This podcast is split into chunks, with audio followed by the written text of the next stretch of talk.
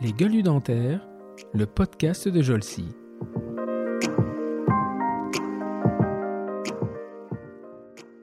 Je suis euh, dentiste à la campagne euh, en collaboration chez euh, le docteur Julien Châtelet.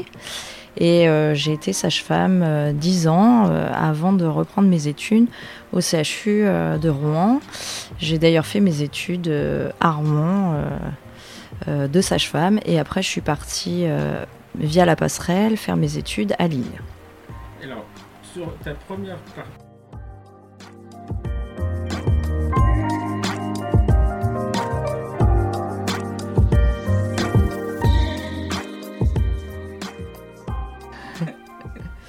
J'ai fait une étude euh, avec le, euh, au CHU de Rouen. Euh, elle s'appelait l'étude Prémadan. Et donc j'ai j'ai fait une étude où on a recherché les germes dentaires dans les prélèvements de liquide amniotique et les liquides gastriques chez les femmes qui accouchaient prématurément.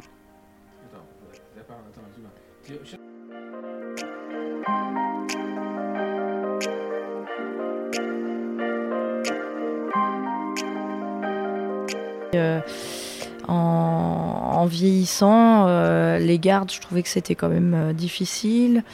Euh, et je me voyais pas à 50 ans continuer à faire des gardes, bosser un week-end sur deux, voire trois week-ends sur quatre, faire des nuits. mais en même temps, je me voyais pas faire sage-femme libérale parce que j'aimais vraiment le, boulot à l'hôpital avec les contraintes des plannings, mais euh, c'est vrai que ça. Donc ça m'a posé question et j'ai mis du temps avant de me décider. Hein.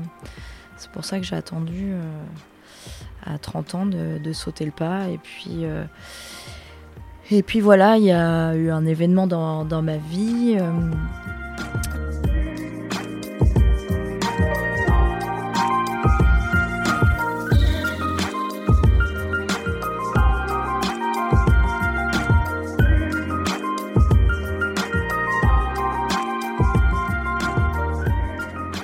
Bonjour et bienvenue pour ce nouvel épisode des Gueules du Dentaire, le podcast de la société Jolsi. Jolsi est un organisme de formation pour chirurgiens dentistes et assistantes dentaires. Elle gère notamment trois marques Endo Academy pour des formations en endodontie, Omni Academy pour des formations dans les autres domaines de l'odontologie, et enfin AD Academy, la petite dernière, qui est née il y a quelques semaines maintenant et qui propose un programme, pour l'instant essentiellement digitalisé, destiné à la formation continue des assistantes dentaires. Pour ce nouvel épisode des Gueules du dentaire, je reçois une jeune praticienne normande. Âgée de 38 ans et diplômée depuis 3 ans, on pourrait imaginer qu'elle a quand même largement traîné dans ses études. En fait, il n'en est rien. Elle est doublement diplômée et doublement diplômée de profession médicale. Cette jeune gueule du dentaire est le stéréotype de l'évolution du recrutement des étudiants en odontologie ou des professions médicales en général. Au moment où nous enregistrons ce podcast, le recrutement des étudiants en odontologie vient de vivre sa première année nouveau format. Cette évolution prévoit également un recrutement de profils divers, non nécessairement passés par la voie conventionnelle dite médicale. Si je vous parle de cela, c'est que la gueule du dentaire de cette semaine a profité de la fameuse passerelle qui avait été mise en place il y a quelques années. Passerelle qui prévoit une intégration en deuxième ou troisième année en fonction du cursus précédent pour un recrutement parallèle. La personne que je reçois aujourd'hui est certes, dentiste mais également sage-femme. Son parcours et son cheminement sont intéressants et j'ai hâte qu'elle nous raconte pourquoi et surtout comment on passe des salles d'accouchement à un cabinet dentaire high-tech en milieu rural. J'ai le plaisir d'accueillir cette semaine pour le nouvel épisode du podcast le docteur Sophie Martin. Bonjour Sophie. Bonjour Stéphane. Eh bien voilà, alors je suis ravi parce que je sais que Sophie est l'Auvergnenne ou pas loin. c'est euh, vrai. Et j'ai appris ça en fait par, euh, par mon père qui, euh, qui, connaît ton père, voilà. C'est vrai, c'est vrai. Qui a construit sa maison avec son bois qui va couper dans, le, dans la forêt, tu vois. Comme quoi, je sais plein de choses sur des gens et j'aime les surprendre. c'est vrai, et, et, donc, et donc voilà. Et, et donc on s'est rencontrés il y, a, il y a quelques temps, puisque tu as remplacé mon associé actuel, Pauline. Pauline qui, qui m'a rejoint euh, depuis quelques temps, au moins deux jours par semaine dans le cabinet d'endo. Et, euh, et, elle euh, s'était croisée à l'hôpital et, de Rouen et tu m'avais expliqué justement ce, double parcours. Et donc, euh, bah, comme je suis curieux, euh, voilà, quand je t'ai appelé en me disant j'aimerais bien que tu viennes me raconter ce, fameux parcours, et bien tout de suite tu m'as dit Ah bah oui, oui, euh, pourquoi pas, ça serait sympa. Voilà, alors comme pour tous mes, invités, je vais te demander de te présenter. qui est Sophie Martin, présentée, présentée par Sophie Martin elle-même.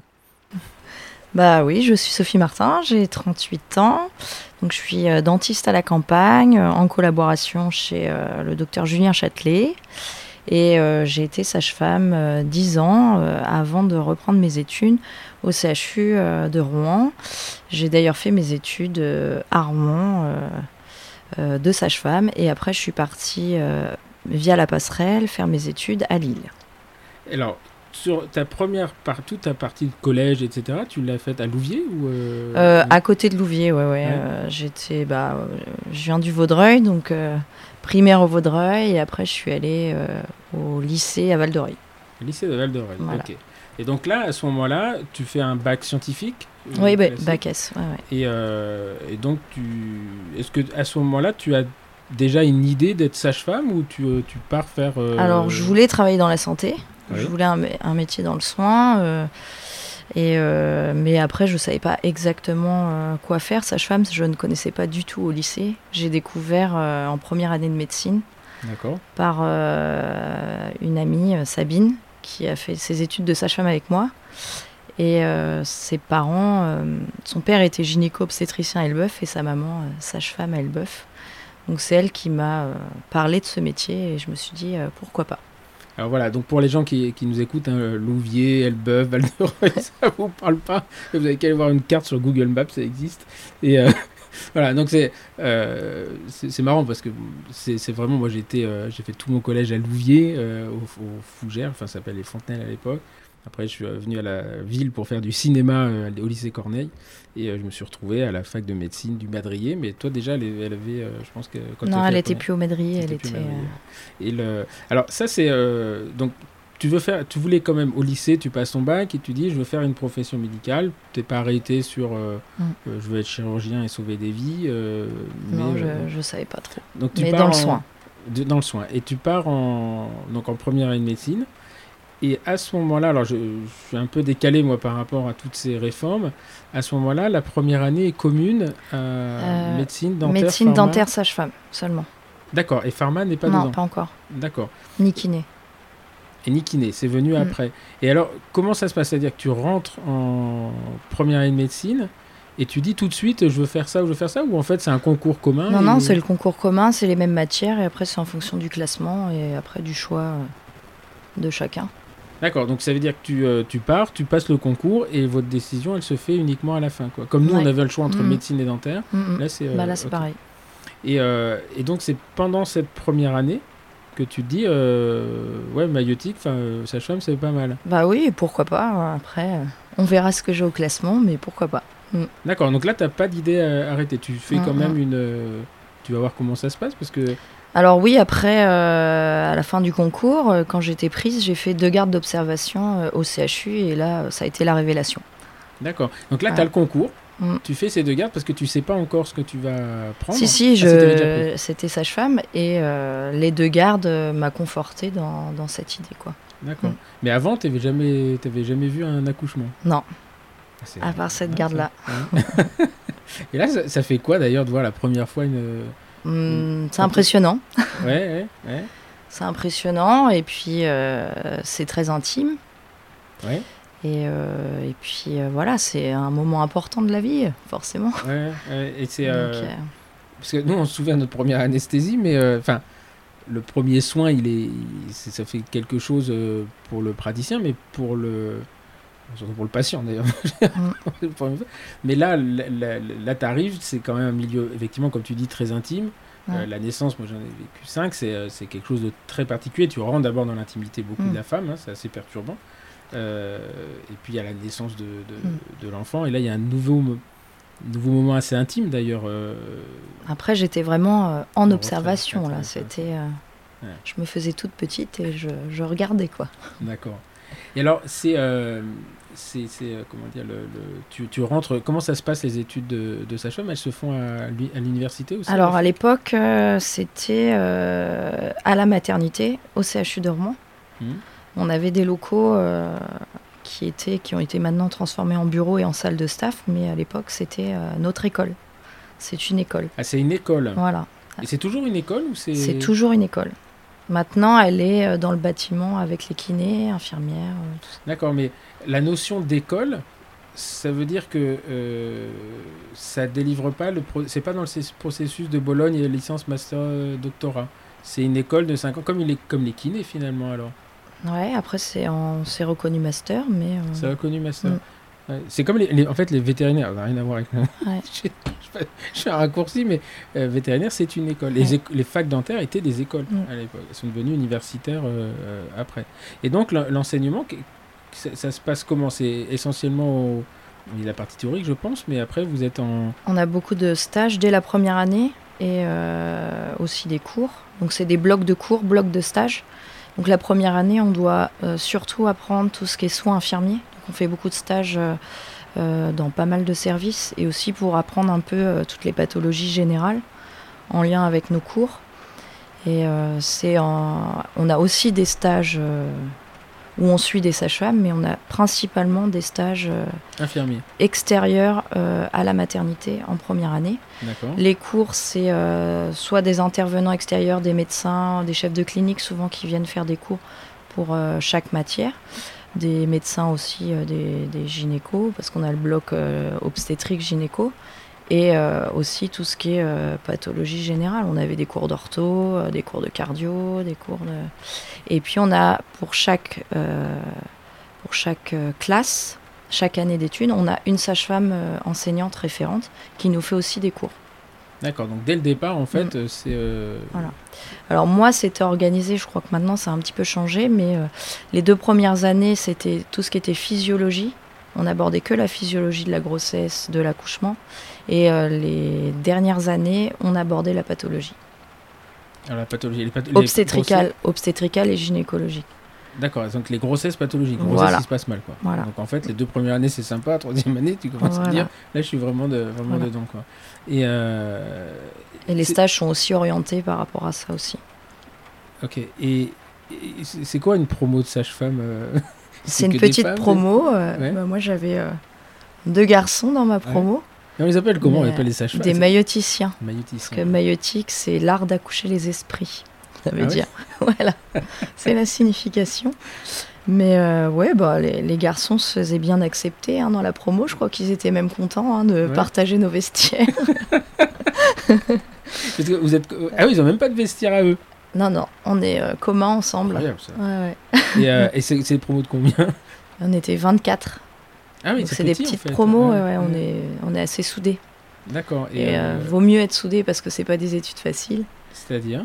Bon, on bosse beaucoup, on fait beaucoup de stages, on a une grosse pression, donc c'est bien d'être soudés et de bien Ah s'entendre. Ouais. C'est, euh, Est-ce que c'est très différent On en parlera tout à l'heure de tes études dentaires. C'est euh, c'est très différent comme ambiance ou euh, Euh, ouais, bah c'est déjà très féminin et puis c'est pas la fac, c'est une école.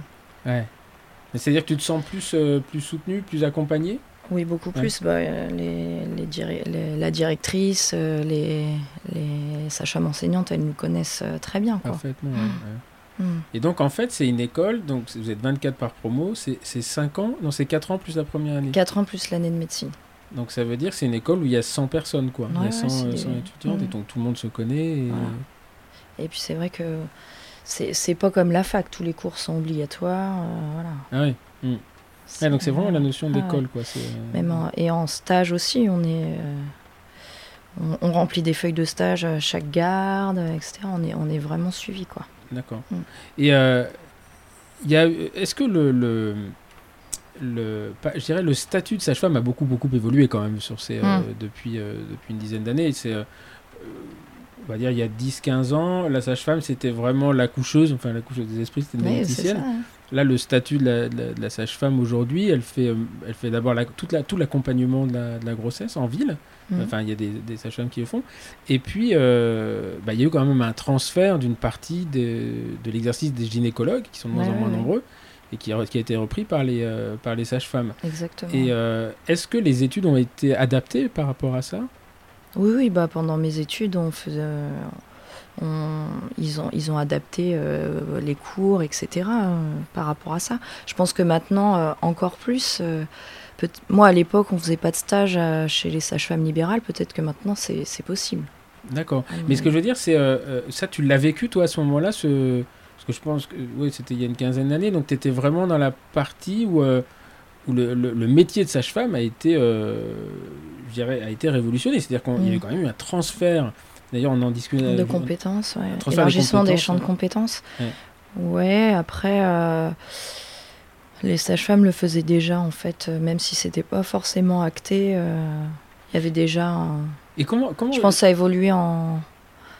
Peut-être en au moins 30 ans, mais déjà à mon époque, euh, Ouais, c'était déjà bien acté. c'était déjà comme euh, maintenant. Après, il y a des choses qu'on faisait, on n'avait pas encore euh, le droit, on faisait sous couvert du, du gynéco-obstétricien, je pense, mais et ça a été acté. euh, Là, il y a plus de après. liberté. Et euh, comme, alors avant, euh, parce que quand moi j'ai passé le, le concours, on n'avait pas, hein, les sages-femmes n'y étaient pas. Euh, Mm. Le recrutement avant, il se faisait comment? C'était concours, concours d'entrée pour rentrer à l'école sage-femme. Donc il n'y avait pas d'année de médecine. Donc c'était 4 ans. C'était 4 ans, d'accord. Et concours d'entrée assez sélectif a priori aussi. hein. D'accord. Et il y avait le concours qui se faisait en post-bac? Mm. D'accord. Et euh, ok. Et oui, parce que quand on parlait de l'élargissement des, des, des champs de compétences, on a euh, euh, bah, même une sage-femme là qui fait des échographies maintenant. Ah, Ouais, ça, c'était. Bon, à l'époque, ouais. ça c'était déjà le cas. Ah, c'était déjà le cas. Ouais. Mais pour faire de l'échographie, il faut un DU en plus. Un DU en plus. Mm. Parce que là, c'est une lourde responsabilité. Hein. L'échographie, Mm, euh, faut pas, se rater là. Mm, mm, mm. Et tu en faisais hein, de l'échographie? Non. tu n'avais pas été formé à ça? Mm. Pourquoi? Bah parce que j'aimais bien euh, l'action, donc je faisais surtout de la salle de naissance ou des grossesses pathologiques. Je faisais très peu de consultations. Donc en général, les sages-femmes échographistes, elles font aussi de la consultation de grossesse Ouais. à l'hôpital. Donc euh, voilà. D'accord. Et donc, euh, le, le- donc là, tu fais euh, tes deux, deux premières années plutôt physio, deux années plutôt grossesse pathologique. Et c'est une question bête que je vais te poser, mais tu te souviens de ton premier vraiment accouchement où là, c'est toi qui y es? Ah bah, je m'en souviens, ouais, Ouais. ouais. Et euh, Après, j'étais pas toute seule. J'étais euh, parce que quand on apprend, on est à quatre mains. Donc euh, ouais, en première année de sage-femme, on fait nos premiers accouchements, mais en quatre mains avec la sage-femme. d'accord. Voilà. Et là, la, la première fois, Mm. je pense qu'on s'en souvient quand même. bah, ça marque. Après, je me souviens plus du prénom du bébé. mais Dylan. peut-être. Et euh, Mais je m'en souviens, ouais. Et il y a des accouchements qui marquent plus que d'autres. ouais. On s'en souvient. C'est-à-dire des, des, Des couples qui nous marquent. Ah ouais? Ouais. Et euh, qui marquent dans quel sens d'ailleurs? Bah, dans le sens euh, euh, des couples sympas, Mhm. voilà, un moment particulier, voilà. Donc ça, ça, ça marque, ouais. Et tu, tu sais combien t'as fait de, combien t'as accouché de femmes ou pas non? Non, vous comptez pas au bout. Alors on comptait pendant nos études parce qu'on devait avoir euh, tant d'accouchements, tant d'actes euh, pour euh, la validation du diplôme. d'accord. Mais après, euh, j'ai arrêté de compter. C'est combien d'accouchements Je sais Je sais même plus. C'était beaucoup, enfin ça te paraissait inabordable ou finalement voilà c'était pour vous éviter de procrastiniser? Ouais, non, non, ça, ça va vite hein, quand même. hein. Mhm. On en fait. euh, on peut en faire un à deux par garde quand même. D'accord. Une garde de 12 heures. Ouais. Donc, Il y a une, une maternité comme le, le Belvédère. Alors ceux qui nous écoutent ne vont pas. euh, Il y, a- il y a combien de, salles d'accouchement euh, au Belvédère? Ah, au Belvédère, je sais plus, hein, parce que je j'y suis allée qu'en stage, mais ils font plus d'accouchements que le CHU. Et au CHU, ils sont à pas loin de 3000 accouchements. Le Belvédère, ils doivent être à un peu plus de 3000. En 3000, ça fait presque 10 par jour. Mm. C'est énorme. Mm. Hein C'est énorme. euh, Et, euh, et donc, euh, euh, donc, tu fais ton, ton cursus comme ça, tu accouches les femmes, tu prends, enfin, tu prends du plaisir euh, apparemment. Et euh, qu'est-ce qui fait qu'à un moment donné, tu te dis, euh, bon, voilà, il va falloir que je fasse autre chose parce que... Qu'est-ce qui fait que, parce que ton métier te plaît, Ouais, ouais. euh, a priori, tu, tu passes des moments assez sympathiques avec les, avec les coups.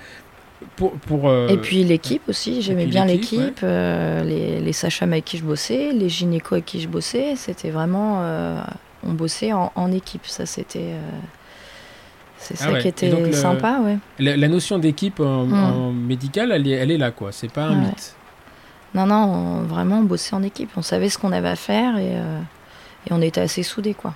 Mm. Après, c'est effectivement, le, parce que Camille, ma conjointe, l'a accouché il y, a, il y a trois semaines de, de, mon fils, c'est étonnant, euh, en fait, euh, de, de, voir le. Comment on appelle ça L'organisation de la chose. Parce qu'à un moment, la sage-femme, elle arrive, elle fait un truc, puis hop, elle part.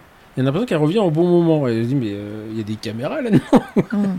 Et enfin, c'est assez rythmé, il y a une accélération quand il faut. Enfin, c'est. Mm-hmm.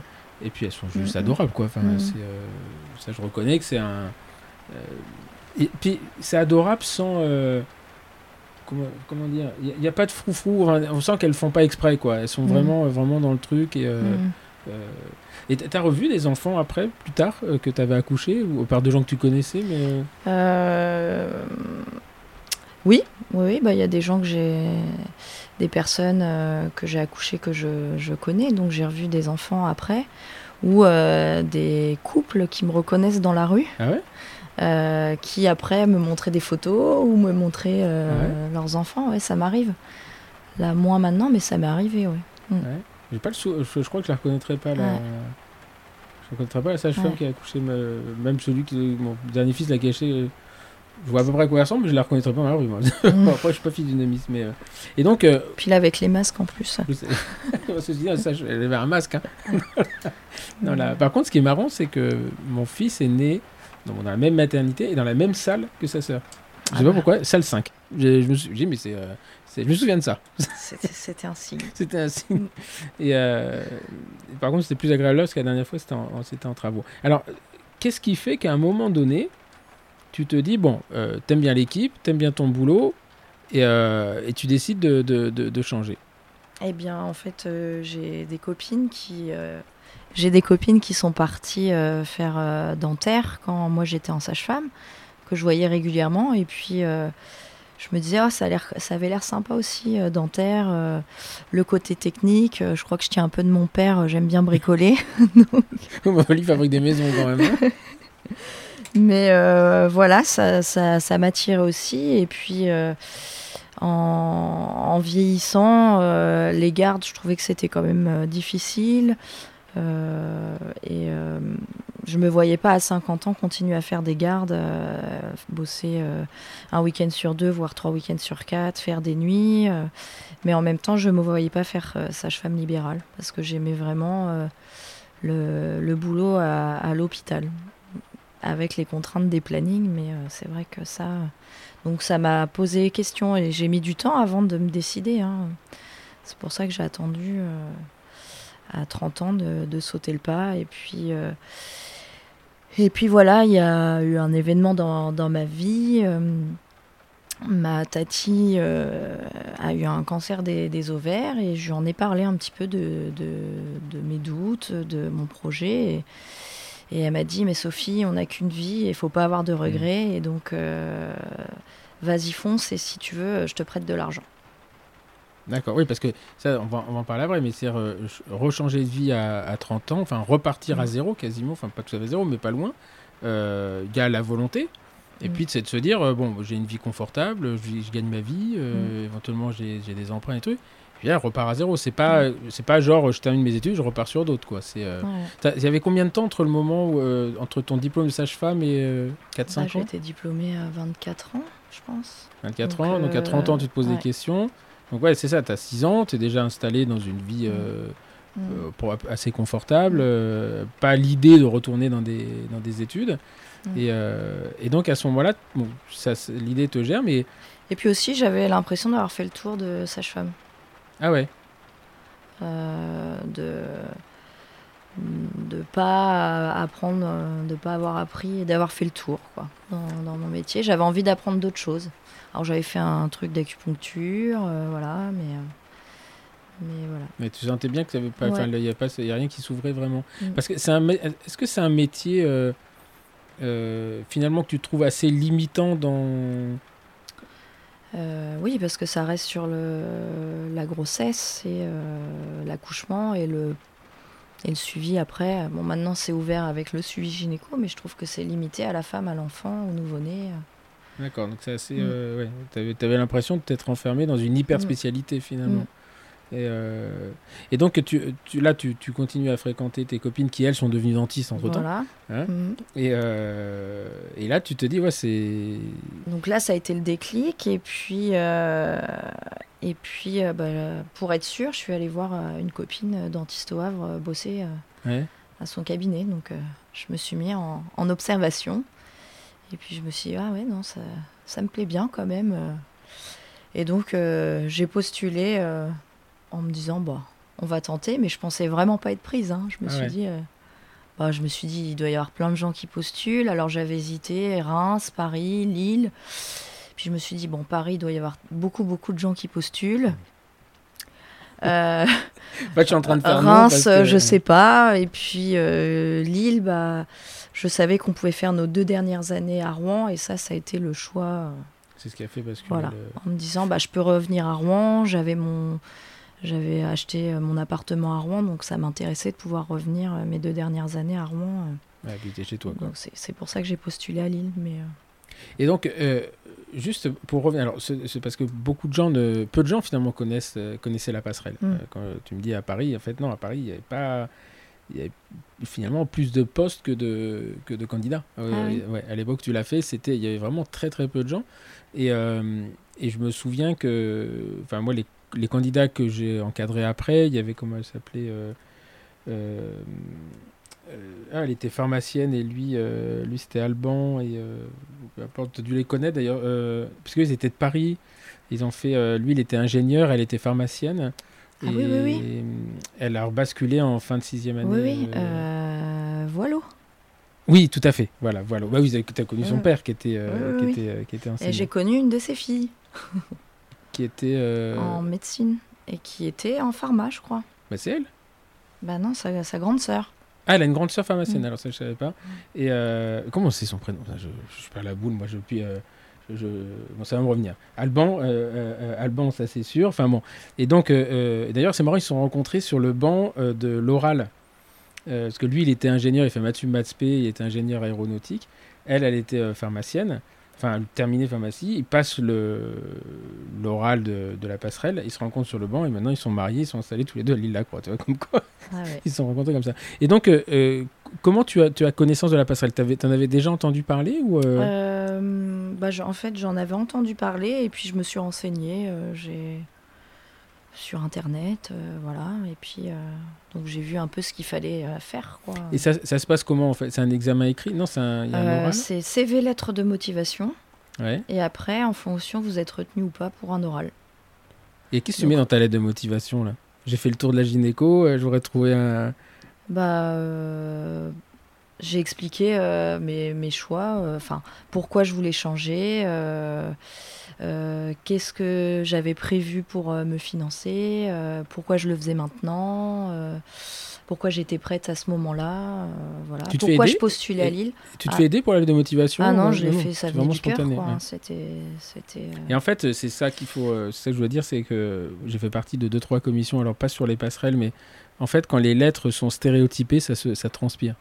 Ah et, oui. que, ouais, et que euh, en fait, les, les vraies lettres, même si elles sont mal tournées, mais on voit que les gens l'ont écrit, et ils ont les arguments. Mm. C'est-à-dire, bah, voilà, j'ai fait le tour, euh, j'ai pensé au financement, j'ai pensé au Mm. truc, et, euh, et c'est celle-là qui, c'est là qu'on retient en fait. hein. Donc Mm. ceux qui nous écoutent, si vous faites des lettres, ne vous faites pas aider par des professionnels, ça, ça transpire, Mm. ça transpire. Et donc tu fais cette, euh, cette Non, lettre moi, de je motivation. juste fait relire euh, Oui. à ma maman, mais euh, c'est tout, quoi.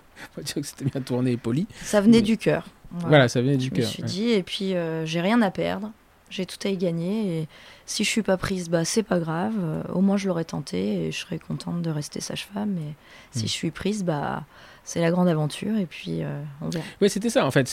Tu détestais pas ce métier de Ah sage-femme. non, c'était, t'aurais très bien pu le continuer, mais il y a un moment, tu te dis, voilà, je peux rebondir. Et euh, c'est là en général que ça marche, hein, parce que Mm. quand t'as rien à perdre, t'as tout à gagner effectivement. Mm.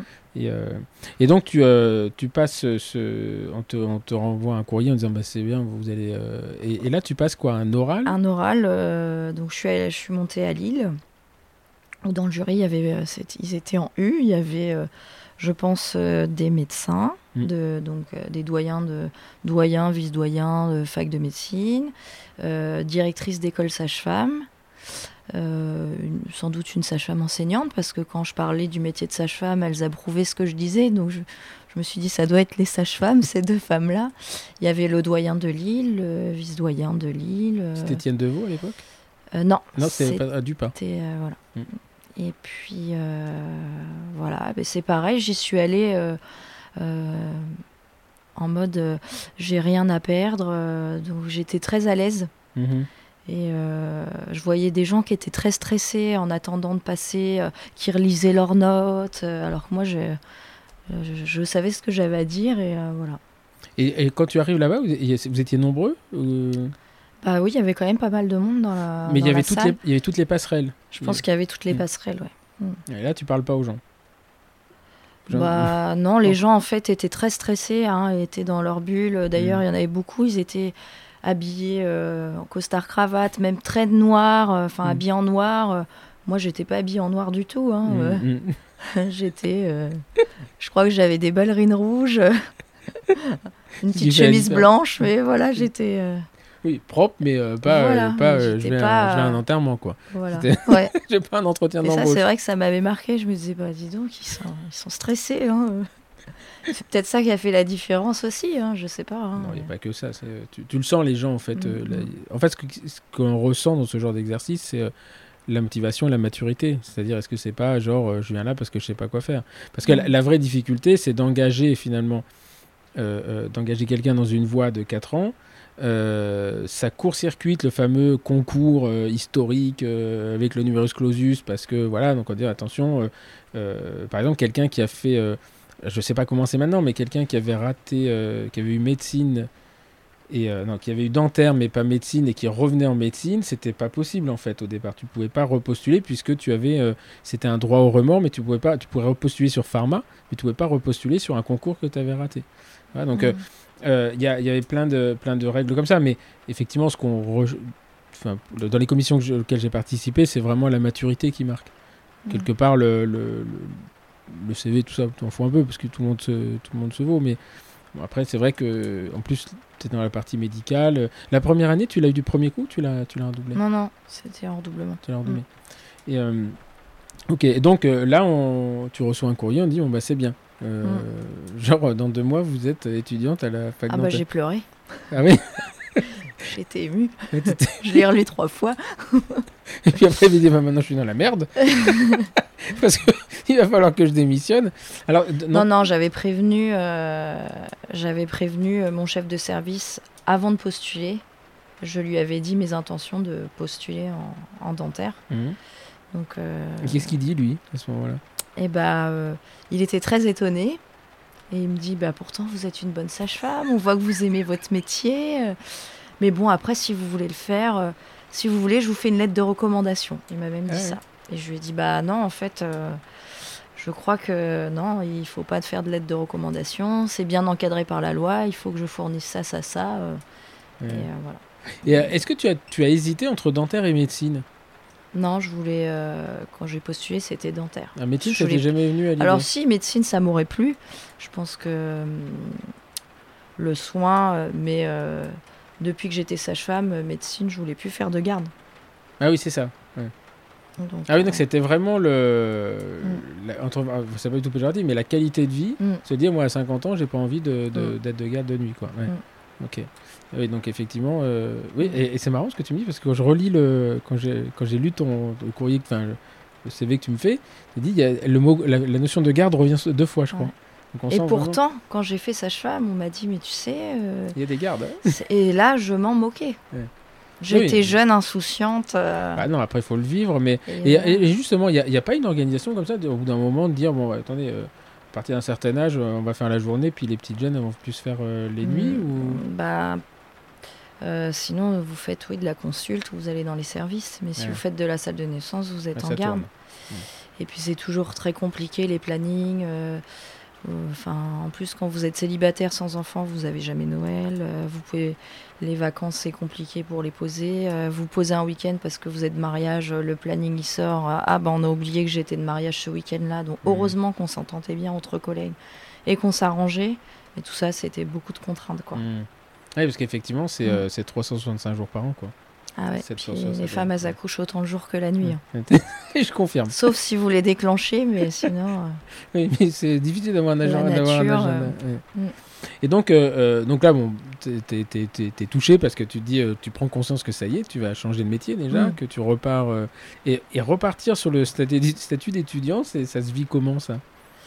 Bah hum, oui, c'est sûr que euh, on voit un peu la, différence d'âge. euh, euh, puis moi, j'avais vraiment beaucoup de pression, hein, donc j'étais euh, en mode, je me laissais un semestre pour y arriver. je bossais beaucoup, je faisais double de TP, je rattrapais les cours.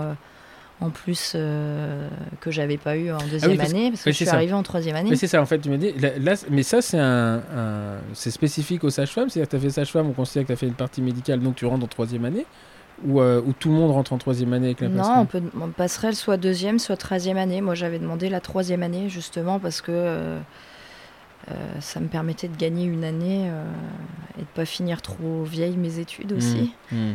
Donc, je, voyais, je voyais ça aussi. Et, mais c'est vrai que ça n'a pas été facile. Et- ouais, parce que j'avais de l'avance au niveau médical. Donc ça, les pathologies des patients, leur traitement, euh, ça, j'avais de la j'avais de l'avance par rapport aux étudiants dentaires, mais tout ce qui était pratique, théorie dentaire, moi quand je suis arrivée, on me parlait de dépouilles et contre-dépouilles, je... Écoute, de CVI, de choses comme ça, d'IRM, j'étais là, bah... Ouais, IRM, c'est une imagerie par résonance Ça magnétique, coûter mais... cher pour faire une obturation. Et voilà, ça, au début, j'étais un petit peu, euh, un petit peu perdue, quoi. Et, et vous étiez, euh, t'étais la seule à avoir fait la passerelle dans ta promo ou vous étiez plusieurs? Euh,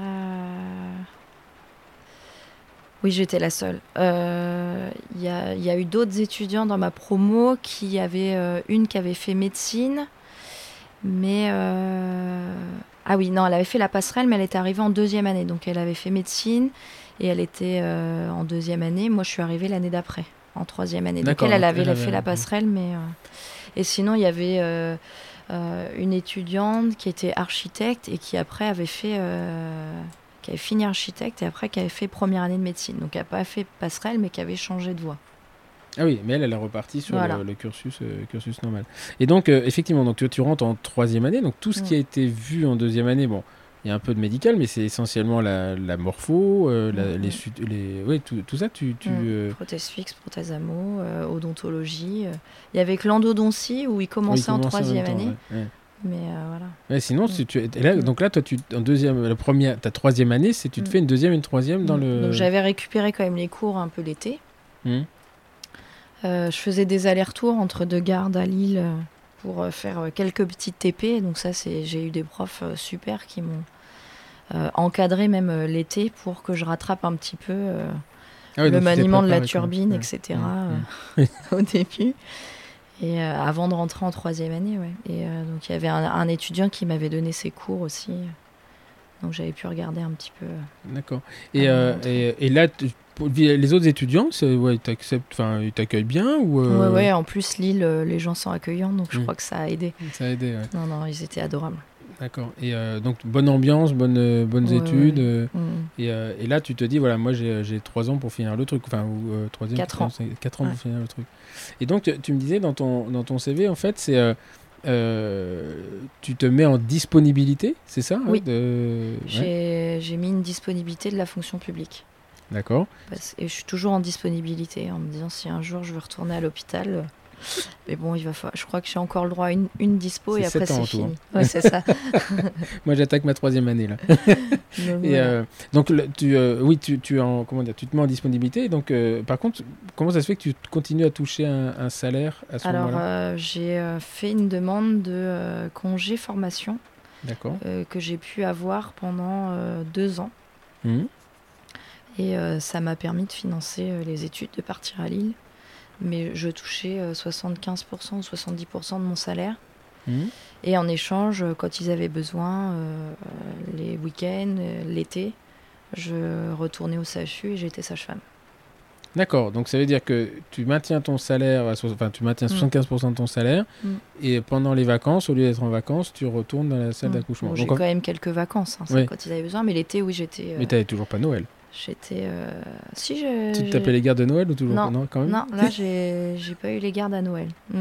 D'accord. J'étais en révision, il y avait les examens en janvier. et, euh, et donc finalement, là, c'est une bonne Mais époque. tout parce que- l'été, ouais, j'étais sage-femme euh, au CHU. Mais quelque part, c'est une, une bonne époque sympa parce que t'aimais bien sage-femme, donc tu refais sage-femme, tu fais du dentaire. Bah oui, je retrouvais les collègues. C'était bien. Ah ouais. Mais je faisais plus de salle de naissance à ce Ah moment-là. ouais. Je faisais de la grossesse pathologique ou des suites de couches.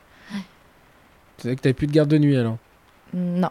Non. J'étais pas en garde de nuit, en jour. D'accord. Et euh, donc c'est pas la partie que tu préférais ou? Euh, suite de couches, moins. moins ouais. Grossesse path, ça va. J'aimais bien grossesse Ouais. pathologique. Et donc tu passes, euh, tu, tu, tu continues donc tes études et puis là tu arrives à l'hôpital en quatrième année. Donc tu enfin troisième, quatrième année tu arrives sur les patients. assez vite Mm. finalement parce Mm. que t'as qu'une année pour t'y mettre quoi. Euh, T'as la troisième année où t'as pas de patients, quatrième année il y a des bah cliniques. oui, ouais. c'est ça. Et, euh, et là, tu- tu- il y a un moment où tu te dis, putain, bien parti dans une galère quand même, c'est pas, c'est pas comme ça que j'avais imaginé les choses, ou, ou euh, Mm. finalement, euh, Non, après, ça s'est fait euh, naturellement, en fait. hein. t'as jamais regretté? En fait, c'est- même pas tu pouvais sortir quand tu voulais. Finalement, ça te plaisait pas, tu retournais, t'avais un métier. euh. Ouais, ouais, ouais. C'est ça. Et euh, non, après, ça a été difficile. C'est plus euh, bah, bosser les cours, se remettre un peu en mode étudiant. Mm. euh, euh, voilà, mettre ma vie un peu entre parenthèses pendant Ouais. 4 ans. hein, euh, mm, mm. changer de région, quitter les amis. Oui, mais ce- Voilà. euh, Rouen, tu, en fait, tu t'es éloigné deux ans, puisque à partir de la cinquième Oui. année, t'es revenu. C'est Ouais. cinquième année ou sixième année que t'es rentré? Bah, cinquième et sixième Cinquième et à sixième Rouen. année. Ah Mm. oui, c'est ça. Et, le... et c'était le... quasiment les débuts. euh, Non, attends, ils ont ouvert le service de Rouen en 2011. Donc là, on est en quelle année de- Ah oui, donc tu... toi, ça faisait déjà un moment que ça tournait. oui, ça quoi. tournait déjà. Mm. Mm. Parce que le... le, le... effectivement, le... euh, le- par contre, l'organisation était un petit peu chaotique, non? Entre les, les cours. les... Bah, enfin, les cours, on les avait en visioconférence Ouais, de... à Saint-Julien. ouais. Donc euh, ça allait quand, quand la connexion marchait, ça, ça marchait bien. Et puis euh, on allait euh, de temps en temps, il y avait quelques TP où on allait à Lille. Mhm. Donc on se prenait des Airbnb avec les, les copines de Rouen Mhm. pour se loger à Lille. Et puis euh, on y allait pour les examens aussi. C'est ça, oui. Et puis après, et le reste, étaient tout se faisait, présentiel, euh, ouais. tout se faisait à Rouen. Ouais. Et euh, donc là, tu fais cinquième et, euh, et sixième année, tu passes ta thèse. Et la thèse, c'est que tu la passes sur, euh, sur quoi? Sur la femme enceinte quand même, non? Ah bah oui. Ouais. J'ai fait une étude euh, avec le euh, au CHU de Rouen. euh, elle s'appelait l'étude Prémadan. Mhm. Et donc j'ai j'ai fait une étude où on a recherché les germes dentaires dans les prélèvements de liquide amniotique et les liquides gastriques chez les femmes qui accouchaient euh, prématurément. Attends, euh, attends excuse-moi. Tu cherchais des germes dentaires? Ouais. Dans les prélèvements de liquide amniotique ou les liquides gastriques euh, chez les femmes qui accouchaient euh, prématurément au CHU. et pourquoi y Et je leur ai examiné. euh, et après l'accouchement, j'allais regarder leur bouche, voir si elles avaient euh, des problèmes paro et, et plein de caries. Mais Attends, mais comment il y avait des Voilà. germes dentaires dans le liquide amniotique? Bah, c'est pas mal étudié Ah en parodontologie euh, euh, que la parodontite favorise l'accouchement prématuré et ça, ça commence à être pas Ah, mal des démontré. germes, attends, attends, attends, des germes. euh, Non, vous avez suis, des germes. Des bactéries. Non, mais moi je pensais que c'était des germes de dents. Non, non, des bactéries, des bactéries, les germes, des bactéries euh, Ah oui, que... parodontales et euh, Non, je me demandais comment on retrouvait des germes non, non, de pas dents le de sagesse germe. dans la- Non, non, non, non, non. Ok, donc c'était. euh, ok, donc Des bactéries. ouais. t'allais faire des analyses, euh, voir, rechercher de la. Alors j'ai la- fait ça, euh, c'est pas moi qui ai analysé, c'est euh, le, le labo de bactériologie euh, qui a fait ça en plus. Donc ils mettaient, euh, euh, quand ils avaient un prélèvement, les sages-femmes les prévenaient, ils mettaient en culture anaérobie, ce qu'ils ne font pas systématiquement. D'accord. Mm. Et ils en ont trouvé ou pas? J'ai eu un cas, ouais. Ah ouais? On a retrouvé, et l'accouchement est dû... euh, Est dû à ça. ouais. C'est-à-dire, et comment vous avez réussi à le. Bah, à- C'était un contexte de- d'infection euh, de l'œuf. hein, on appelle ça une chorioamniotite. Et euh, les seuls germes retrouvés, c'était les seules bactéries retrouvées, c'était des bactéries euh, euh, la flore buccale. ouais. ouais. Ouais. Mm. Et euh, c'est intéressant ça. Et t'as as voulu continuer ou c'était parce que tu voulais faire une relation entre les deux ou co- comment Ah t'as eu oui, ça me tenait à Ouais. cœur de Ouais. faire un sujet là-dessus, mais je savais déjà, euh, en rentrant en dentaire, je voulais faire ce sujet-là. Ah oui? Je voulais faire ce sujet-là. Je que- savais déjà ce que je voulais faire pour ma thèse. Et, euh, et, et comment tu y avais pensé? Parce que déjà, vous, les sages-femmes, vous aviez été. euh, euh, Bah, parce que j'avais vu un peu de- des publications là-dessus en, en dentaire. Et puis, je voulais faire un sujet de ma thèse en lien avec l'obstétrique. Et, et les- en tant que sage-femme, alors que tu n'étais pas en tant que dentaire, est-ce que vous, vous étiez déjà sensibilisé à ce problème-là ou pas? Pas trop, Pas trop. pas trop. Mm. Je pense plus maintenant, depuis qu'il y a pas mal eu de publications sur la parodontite et euh, l'accouchement prématuré. En plus, maintenant, il y a le bilan bucco-dentaire qui a été mis en place chez les femmes enceintes. Ce qui n'était pas le cas, moi, quand j'ai. ou C'était le début, hein, quand j'étais sage-femme. euh, On n'en parlait pas trop. hein. Et euh, tu interviens aujourd'hui en tant que dentiste dans les écoles de sage-femme ils, euh, Non, mais euh, j'ai une, euh, une amie sage-femme qui va être sage-femme enseignante l'année prochaine et qui m'a demandé ah de faire ce cours-là. Oui, c'est intéressant Voilà. en fait, parce Mm. que le, c'est, euh, même si nous on est confrontés à ça, on voit peu de sages-femmes finalement dans les cabinets, parce Mm. qu'elles sont tellement axées sur le Mm. genre je suis enceinte, je veux pas me faire soigner, Ouais. euh, que finalement, alors que les sages-femmes elles voient que, que ça, enfin, que des femmes enceintes, et, euh, et euh, c'est, int- ouais, c'est intéressant. Si vraiment il y a une relation, alors après, euh, Mm. euh, est-ce qu'une femme enceinte qui a une parodontite agressive, on va lui faire un traitement paro pour éviter le. Non. Pour l'instant, on est sur l'observationnel. On a une Ouais. relation entre les deux. Pas de choses trop invasives chez la femme enceinte, mais plus, il faut qu'elle tienne allongée euh, à plat dos un bout de temps. En Mhm. général, les femmes enceintes, elles aiment pas trop. Bon, sur le dernier trimestre. mais c'est ça. jusqu'à six mois, je leur donne. Mais- euh, voilà. Le premier mois, on n'aime pas trop parce que. Mais oui, c'est le côté euh, infectieux et aussi inflammatoire hein, Mm. qui Et, doit euh, agir. Et donc, euh, tu, termines tes, euh, tu, tu- tu termines tes études avec ça, tu fais, tu fais ta thèse. euh, euh, Il y a des sages-femmes à ta thèse? Enfin, il y a des. T'invites des, des gens, euh, des gynécos, etc. Oui. ou- ouais Bah, J'ai invité mon, mon chef de service, mais il n'a pas pu venir. Ouais. Mais il était invité et oui, il y a eu quelques sages-femmes. Ouais. C'est lui qui t'a avec sa lettre, de, recommandation. Je vous avais dit, je vous la ferai. non, non, non. Et, Mais oui. et donc, le, le, le- là, tu termines tes, tes, tes études euh, à Rouen. Et, euh, et donc, financièrement, comment ça se, comment ça se passe? Parce que bon, les études sont pas chères en France, ça c'est clair, mais il faut vivre quand même. Ah oui, ça c'est la chance en Mm. France quand même. Euh, bah, j'avais mis des sous de côté aussi. Ouais. Et puis il y a eu les deux années euh, où j'ai été quand même financée, donc ça m'a permis de, de tenir euh, deux ans avec le congé formation. Ah oui, il y a eu le de formation. Après, et après les- les deux dernières années, bah, c'était mes sous de côté. Mes sous de côté, et puis, et puis aussi, après on peut commencer à bosser l'année de la thèse en étant en Ah, salarié. c'est génial, ouais. Mm.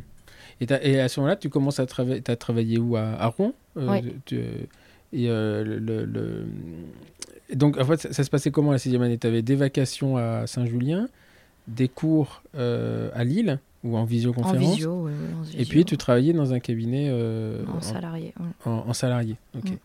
Et euh, donc là, tu passes ta thèse. Et puis, euh, et puis ensuite, donc tu, là, tu es passé. euh, tu- Après, euh, des remplacements, j'ai fait des remplacements, collaboration libérale, et puis voilà. Et euh, alors, tu m'as dit non, j'ai jamais regretté euh, mon choix. Est-ce qu'il y a un moment donné où tu t'es dit, euh, ok, c'est le métier que je fais aujourd'hui en tant que dentaire, c'est je l'avais je l'avais vu une fois au Havre, c'était sympa, mais euh, c'est pas non plus que que ce que j'avais imaginé. Ah bah c'est sûr, tout ce qui est euh, administratif, la CCM, tout ça, ça, on, on le voit pas, euh, Ouais. on, on le voit pas, mais euh, non, non, je, j'ai- pas regretté, ça, ça m'a plu, ouais, ouais. Et donc cette, le, le- là aujourd'hui, par contre, tu me disais, ce qui te manque, t'aimerais bien retourner un peu en salle d'accouchement quand même, de temps en temps, ouais. le jour. Mm. Ouais, bon, s'il y a une garde ou deux par, par mois, ça va, hein. Mm. Pourquoi mais, pas, mais tu peux pas en fait. Et non, je pas. ne peux pas. Et, et pourquoi? Parce qu'en France, on ne peut pas être inscrit à deux conseils de l'ordre. Et pour pouvoir euh, travailler en France, soit en tant que sage-femme ou en tant que chirurgien dentiste, il faut être inscrit euh, à l'ordre de sa corporation. Ah ouais. Et donc j'ai dû me radier du conseil de l'ordre des sages-femmes pour m'inscrire au conseil de l'ordre des dentistes. Donc j'ai dû faire un choix. Et il n'y a pas de dérogation possible? Je crois que j'ai pas essayé de chercher non plus. loin, euh, mais, euh, ouais. Et, euh, et, et ouais, ça, tu le vis comme une, une frustration ou? Bah oui, ça m'aurait plu. Et puis c'est vrai que bah, mes, mes anciennes collègues, l'équipe, euh, maintenant je les vois en dehors. Et puis comme, comme je dis, bon, bah, maintenant, j'a- j'accouche plus des, des femmes euh, ou des enfants, j'accouche des dents. Et, euh, Donc, voilà. et- mais à la limite, tu pourrais, euh, tu pourrais aussi faire, euh, tu pourrais aussi faire des, comment on appelle ça, des euh, euh, sa- sages-femmes en humanitaire ou, euh, ou dans des, euh, ou- enfin, je sais pas moi, la Croix-Rouge ou des enfants. Non, cette, euh, Ah Oui, pourquoi pas, mais non, ça, ça me dit moins. ça, ça te dit- ça dit- Ok. Ouais. Et donc au- aujourd'hui, là, tu es, euh, collaboratrice, t'es, co- euh, t'es Oui, t'es collaboratrice. Mm, mm. Et euh, qu'est-ce qui te plaît dans le Je pense que quand tu vois une femme enceinte arriver, tu dois kiffer quand même. Ah bah oui, j'essaie de deviner le terme. je te demande où elle est suivie, par qui, comme ça. Ouais. Je dis bon bah vous passerez le bonjour euh, à Mais- docteur. oui, euh, sauf que maintenant, installé- t'es au, au Neubourg, enfin, euh, non, je suis à Saint-Ouen-de-Touberville. Saint-Anne-Touberville. Ah oui, donc c'est, Bourrachard.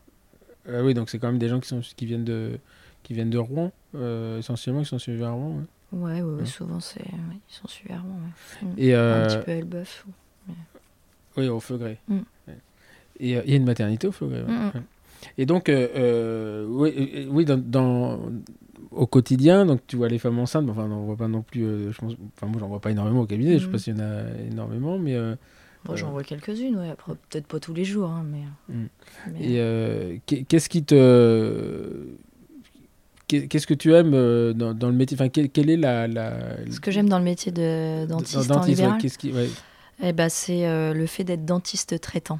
C'est comme médecin traitant, mais euh, dentiste traitant où on suit toutes les familles, les familles entières, tous les âges. Et ça, j'aime bien. De, des enfants aux parents, les grands-parents. euh, ça, je trouve ça super, quoi. Et ça, ça me manquait même un peu en sage-femme. C'est-à-dire que les femmes, on les voit à un instant T, puis après, on les voit plus. Mhm. Et euh, ça, j'aime bien, ce côté-là. D'accord. Et- J'aime le côté technique, j'aime bien. euh, je trouve que c'est hyper varié, même si on bosse dans les bouches, euh, on fait tout. Et c'est Mhm. pour ça que j'aime bien l'omnipratique et que j'ai pas envie de me spécialiser pour l'instant parce que je trouve que c'est l'activité est variée et euh, les âges sont variés et c'est ça que je trouve sympa.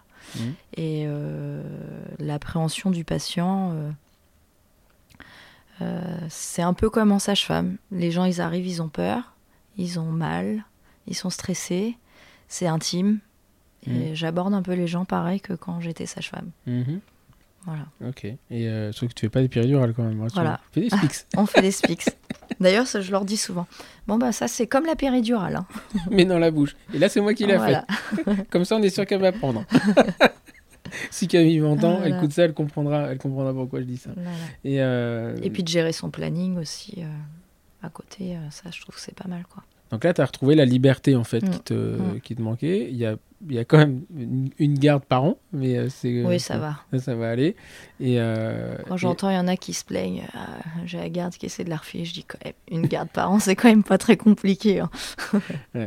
Et euh, après, c'est pas la même intensité, je pense. hein, que, Parce que quand on est de garde un dimanche euh, en Normandie, là, pour ceux qui ne sont pas en Normandie, c'est pas, c'est pas une balade de santé quand même. Ah hein, oui, oui, enfin, non, c'est sûr que. Ouais.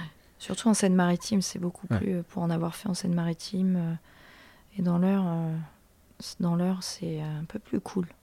C'est plus C'est des demi-journées ouais. déjà, c'est pas la journée complète. Exact. Mais il y a quand même pas mal d'appels. hein.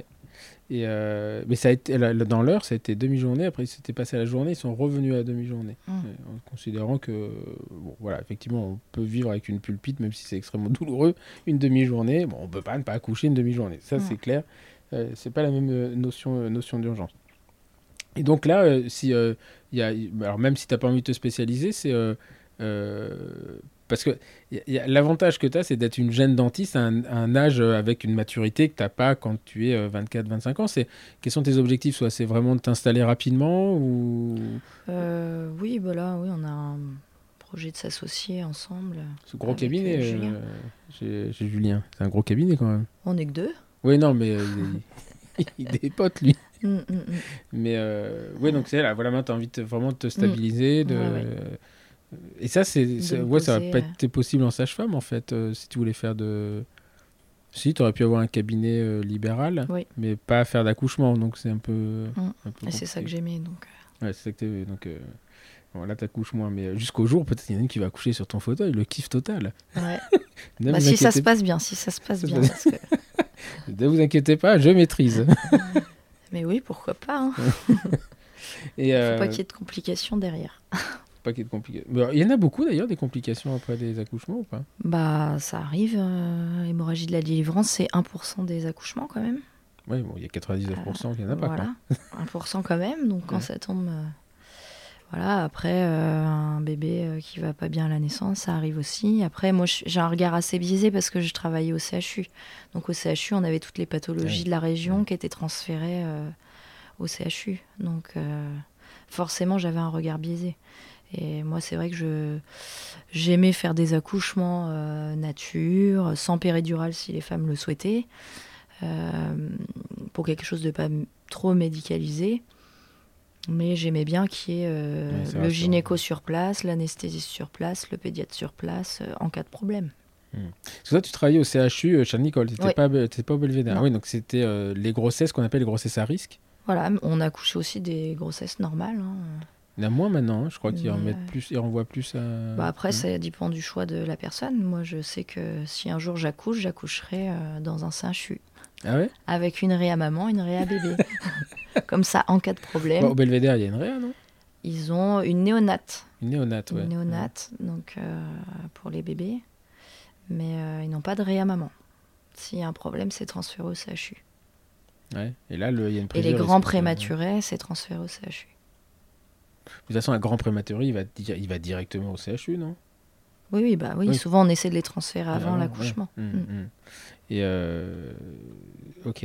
Et le, le, le- tu te souviens de, de alors peut-être pas des bons souvenirs, mais des, des accouchements qui sont mal passés ou avec une, une mauvaise issue? Enfin, ça, ça arrive aussi Ah ou... oui, oui, Ouais. ça- bah, oui, oui. Et puis, euh, on n'accouche pas que des enfants euh, vivants, bien portants. Ouais.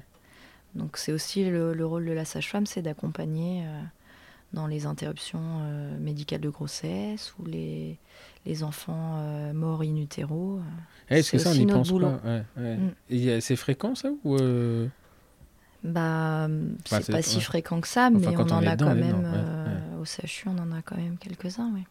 Et ça, quand, c'est, euh, et quand on, vous êtes, vous êtes formé, vous avez un une approche psychologique, vous êtes formé par des psychologues ou euh? Euh, bah, on, on est formé, on n'a pas tellement de cours pendant nos études là-dessus, et on est formé sur le tas parce qu'on en fait aussi pendant nos études où on suit une sage-femme, voilà. Mais mais on n'est pas spécialement formé. Et t'aurais aimé qu'il y ait une, enfin, tu penses que ça peut, ça pourrait être renforcé en, parce que là, quand tu annonces à quelqu'un Mm. que, bon, avec les, les échographies, les trucs, il y a quand même Mm. beaucoup de choses qui sont anticipées. Mm. Euh, Il y a aussi des, des, des oui, choses. l'annonce c'est pas facile. hein. Ouais, l'annonce, c'est pas facile. hein. Il y, a- il y a- il y a des accouchements euh, où il y a une surprise à l'accouchement, c'est-à-dire, euh, je sais pas moi, il manque un doigt ou. euh, oui, j'ai j'ai eu un enfant avec une fente labiopalatine bilatérale non diagnostiquée à l'échographie. Euh, et j'avais eu. euh, C'était un accouchement assez euh, compliqué. ça avait fini en césarienne en urgence. Donc moi j'avais euh, récupéré l'enfant de la césarienne. Il allait pas très très bien, donc je l'ai installé directement sur la table de réanimation. Donc quand on installe pour euh, pouvoir euh, aspirer un bébé ou l'oxygéner, on met toujours la tête vers soi. Et donc là, je l'installe, j'avais pas encore vu, je l'avais juste frictionné, et là, je tombe sur la fente bilatérale. J'avoue, j'ai eu un, je m'y attendais tellement pas, j'ai eu un recul. Donc ça, euh, voilà. Après, bon, heureusement, il allait bien, et Mm. puis donc j'ai dû annoncer à la maman euh, et au papa qu'il y avait euh, cette malformation, etc. Et en fait, les parents, ça s'est super bien passé parce qu'ils ont eu tellement peur euh, qu'ils Ouais. m'ont dit Ah, mais euh, il, va, il est en bonne santé, donc euh, du coup, tout va bien. euh, comme il est en bonne santé, je le trouve beau. Et puis voilà. Et puis maintenant, on sait que ça s'opère bien. donc, ouais, voilà. non, mais c'est, Même si c'est ouais. assez Mais- lourd. mais Mais, com- comment c'est, comment possible Eh ben, il suffit qu'à l'échographie, à chaque fois, il ait les mains devant. vous voyez pas, vous voyez pas la, la fente. hein. Que moi, j'ai assisté aux échographies de, de mes enfants. Ils vont chercher les filles. Alors hein, c'est vrai que oui, oui, elles vont chercher. Et puis si elles n'arrivent pas à bien voir, le- visage, en général, elles Ah, reconvoquent. ouais. Moi, je me souviens des trucs, le- Donc, la, la euh, mesure voilà. de la nuque, euh, enfin, il y a des, points où euh, ça, on compte les doigts, on compte les membres, enfin, tu- euh, le cœur, euh, ouais, ouais, c'est vraiment. euh, tout est hyper regardé. Et de toute façon, les coupes sont. euh, Il y a des.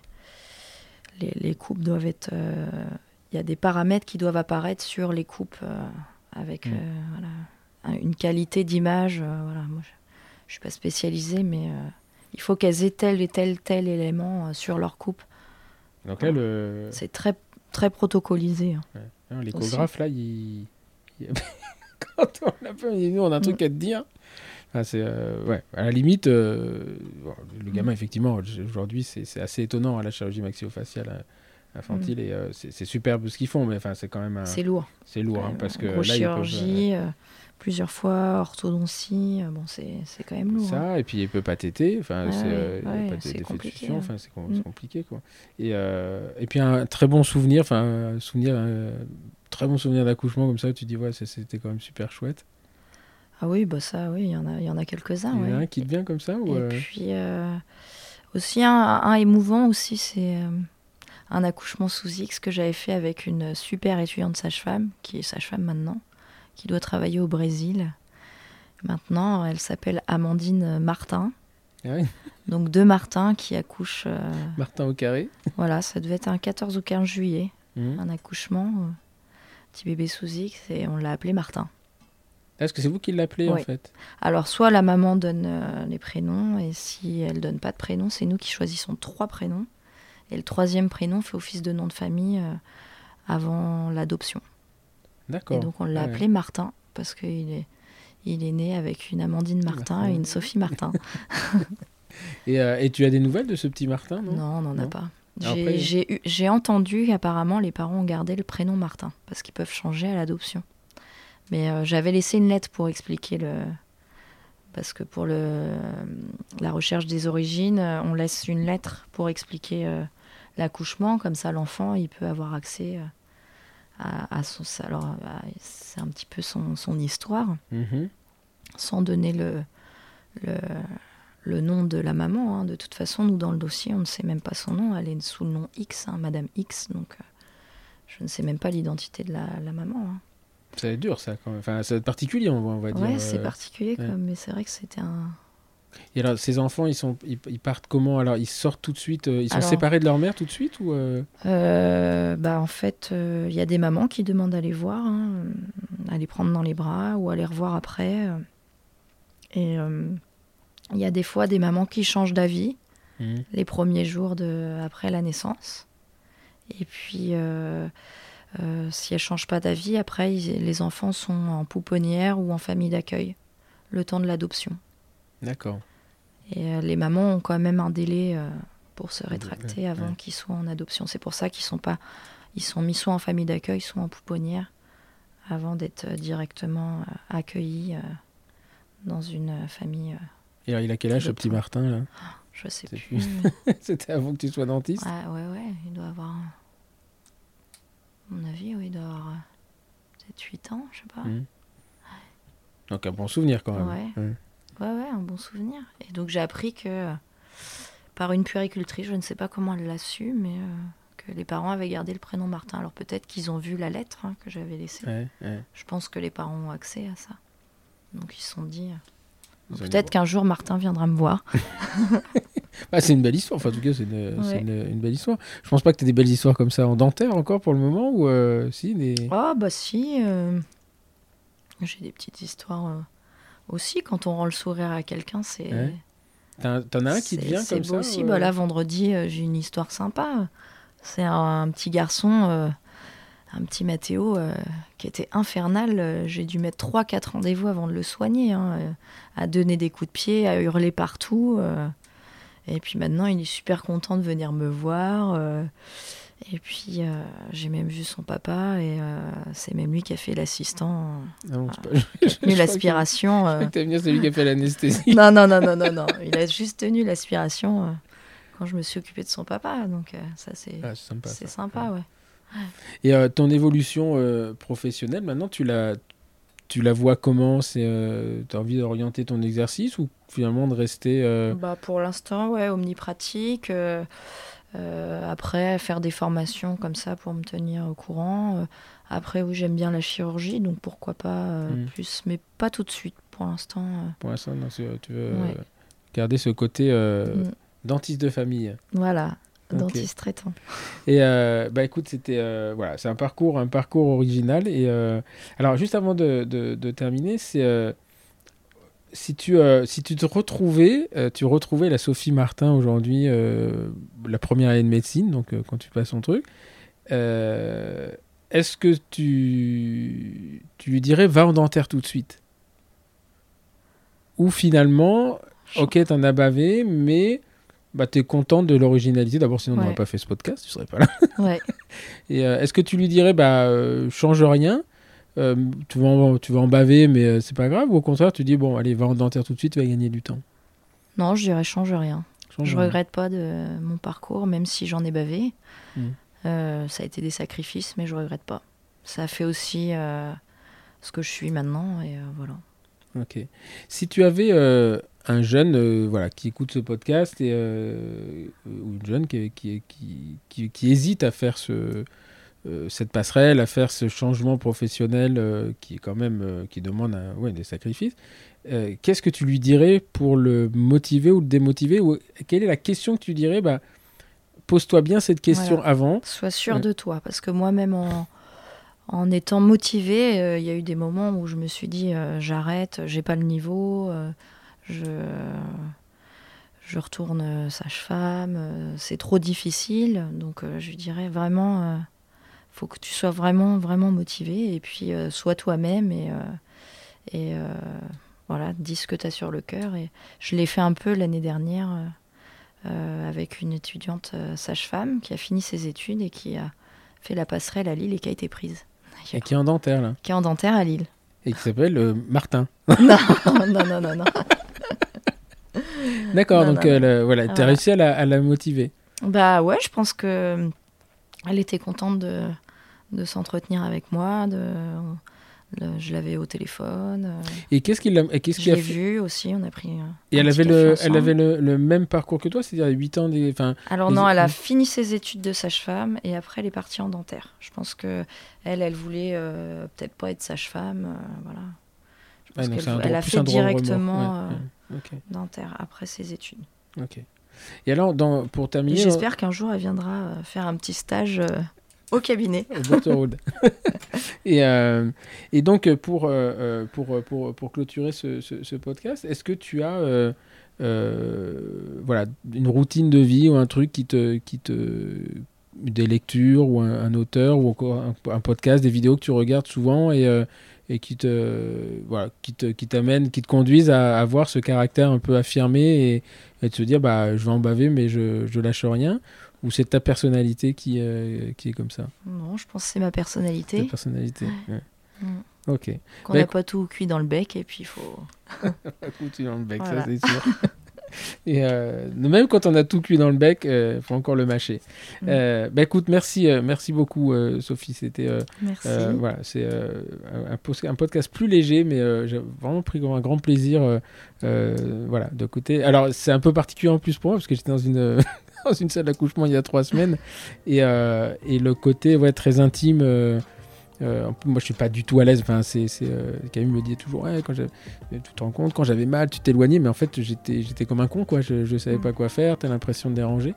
Et, euh, et je reconnais vraiment que le, le travail des sages-femmes qui, qui disent, mais c'est bien ce que vous faites. Tu sais pas si elles en sont convaincues ou pas, mais et tu sens vraiment que qu'elles sont là pour accompagner les accompagner les femmes. Et euh, voilà. Et, et moi, j'ai pris une grosse claque d'empathie en fait à ce moment-là de me dire, ouais, c'est en fait elles, aiment vraiment les gens et que euh, quand nous on est en retard, euh, voilà. Je suis au cabinet, que les gens m'agacent, je, crois que je leur fais savoir qu'ils m'agacent. Et en fait, euh, je me dis, ouais, t'es pas sympa, quoi, parce que c'est pas forcément un moment, de, un moment sympa qui passe chez toi. Et, euh, et voilà. Et moi, ça m'a bien recadré. euh, bon, jusqu'à pendant combien de temps, je ne sais pas. Mais voilà, pour tous les papas qui sont passés dans une salle d'accouchement, un gros, gros respect pour, pour les sages-femmes qui sont vraiment adorables. Plus compliqué avec les médecins, je trouve, mais ça, c'est. ça, c'est- qui sont quand ils arrivent, ils ont, bon, en général, on les appelle quand il y a un problème. Voilà. Et, donc ils arrivent et ils doivent prendre une décision très rapide. Donc on a l'impression que c'est euh, c'est plus. euh, Là, on est vraiment, on retourne dans le côté. Mais ils sont adorables aussi. Ouais, oui, non, mais j'en- j'en- je sais pas, j'ai pas eu besoin. De, mais tu sens, euh, tu sens la différence, quoi. Vraiment, la sage-femme, elle est, elle est vraiment. Euh, tout à l'heure, tu disais, c'est l'accouchement de l'esprit. c'est ça, hein, le L'art d'accoucher les esprits. L'art d'accoucher les esprits. Et, Mm. et, voilà. Et c'est un, un- un- un beau métier, en fait. hein, euh, Mm. voilà. Donc, euh, voilà. Mais tu en as pris un, deux, embrassé un deuxième beau. Et, euh, merci, merci en tout cas. Eh bien, merci, euh, merci à vous tous. Voilà, c'est euh, c'est avec Sophie qu'on va clôturer cette première saison euh, du podcast, le numéro 24, je crois. Et, euh, et puis, euh, ben, vous aurez l'occasion pendant euh, euh, les- la, la période estivale de réécouter. on- on- de réécouter les épisodes euh, précédents avec des personnalités a, que, j'ai pu, avec qui j'ai pu m'entretenir, mais des personnalités mais tellement différentes. Et euh, voilà, effectivement, euh, je- Sophie Martin aujourd'hui, Pierre Machetou il y a deux mois, c'est pas du tout, pas du tout la même ambiance. Et, et ben c'est un peu la volonté de, de, de- de ce podcast. Voilà, si vous aimez, si vous aimez l'exercice, eh bien il y a deux choses. La première, ben, n'hésitez pas à le partager, envoyez, euh, envoyez les liens, faites euh, euh, découvrir aux gens euh, que ce, podcast existe. Et puis nous, on reviendra donc en saison 2 à partir de septembre 2021 avec des nouveaux invités, avec des nouveaux formats. Et puis surtout, bah, je vous réserve une petite surprise pour le, un petit peu plus tard euh, au dernier trimestre, puisqu'il y aura toujours sous format podcast, euh, un format qui viendra un peu formatif, euh, beaucoup plus court. Et euh, voilà, je vous en dis pas plus, mais euh, je pense que vous êtes beaucoup à avoir apprécié euh, ce format, puisqu'on est à plus de 9000 écoutes depuis, euh, depuis la création. Et eh ben, ça nous a donné des idées avec des partenaires que vous découvrirez bientôt pour faire quelque chose de complémentaire. Merci beaucoup, passez un très bel été et puis on se retrouve en septembre avec les podcasts des gueules les gueules du dentaire. À très bientôt, merci, au revoir.